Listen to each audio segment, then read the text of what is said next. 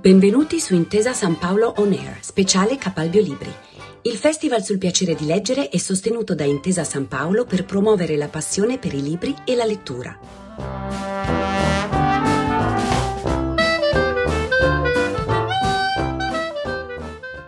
È attore, scrittore, conduttore radiofonico e televisivo, ha condotto Miracolo Italiano su Rai Radio 2 ed è uno tra i giudici di Ballando con le Stelle tra i suoi libri ricordiamo Mai più senza, piccola enciclopedia del perfetto marziano, edito da Salani nel 2005, Raffa Book, più che un libro, uno show del sabato sera, edito da Sperling e Cooper nel 2006, e Rainbow Republic, edito da Mondadori nel 2016 è il massimo esperto di tutto ciò che concerne Raffaella Carrà, Fabio Canino. Buonasera. Buonasera, ho sentito una pronuncia inglese eccezionale in Rainbow Republic. Esatto. Anyway, torniamo a noi. torniamo a noi, è vero. Allora, io come di consueto, per la tradizione che noi abbiamo a Capalbio Libri, io chiedo sempre ai nostri ospiti che cos'è per loro il piacere di leggere. Quindi oggi ho l'onore di chiedere a lei che cos'è per lei il piacere di leggere. Allora, il piacere di leggere è il piacere di essere liberi, il piacere di poter leggere nei libri la tenerezza che ormai difficilmente si ha nella vita. Eh, come diceva un grosso poeta bosniaco, di cui chiaramente in questo momento non mi ricordo il nome, dov'è la tenerezza? La tenerezza è nei libri, perché eh, tutte, anche le storie più truci, comunque hanno sempre quel cotè eh, che tu trovi tra una pagina e l'altra di qualcosa di tenero che, che, ti fa tenerezza, anche il personaggio più cattivo a volte ti fa tenerezza, cosa che nella vita non è possibile perché se uno è cattivo è cattivo davvero. Nei libri ti puoi permettere anche di perdonare, ti puoi permettere di eh, battere una mano sulla spalla a uno che magari nella vita non lo faresti mai e quindi ti permette di avere una vita più buona, vogliamo dire, non lo so, però quella è una delle cose che mi piace dei libri. Stupendo, mi piace tantissimo. Questa tra l'altro è la prima volta che sentiamo questa questa definizione di piacere di leggere, quindi mi è particolarmente cara. Sì, molto bella. Allora, quindi qual è il libro che le ha cambiato la vita? C'è un libro che le ha cambiato la vita o comunque è stato significativo? Ce ne sono due libri che mi hanno cambiato la vita. Il primo, proprio il primissimo libro che ho letto, che è Favole al telefono, di Rodari, che è proprio un libro, diciamo, il, veramente il primo che leggevo da bambino e mi sentivo grande, perché leggevo da solo senza che mi leggessero i miei.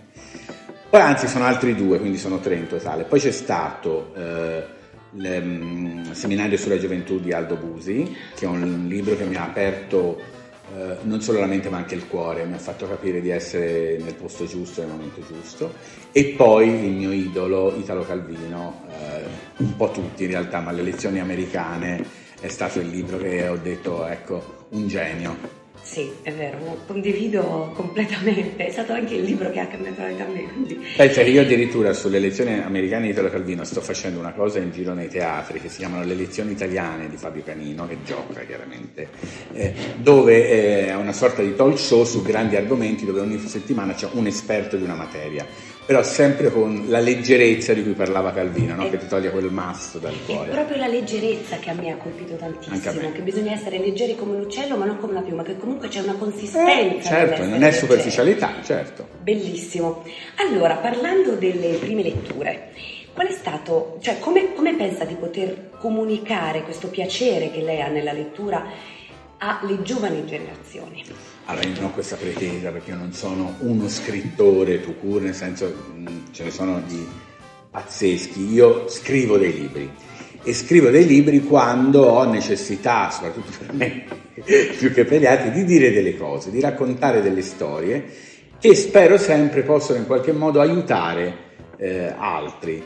In questo caso è una storia d'amore e in questo momento dove l'amore qualche modo latita, voglio raccontare che non bisogna vergognarsi di innamorarsi, non bisogna aver paura di innamorarsi e soprattutto bisogna avere il coraggio di essere felici, come dico nel romanzo, e ci vuole un gran coraggio per innamorarsi, quindi forza e coraggio per arrivare a, uh, arri- arrivare a un punto, nel senso far pensare, far riflettere, poi è quello che vorrebbero fare tutti, lo so che è una, una, una ardua possibilità che ci si arrivi, però vedi mai, per cui ho solo questa pretesa. E c'è un modo secondo lei per invogliare i giovani a leggere adesso?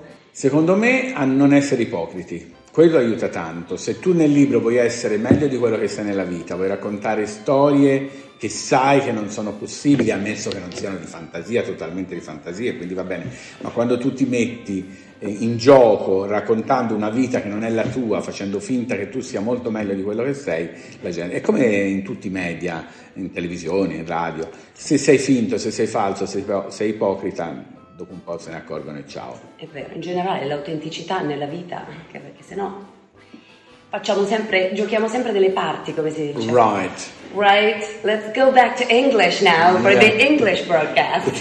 of course. e quindi io la ringrazio tantissimo per essere stato con noi e dove possiamo vederla a teatro?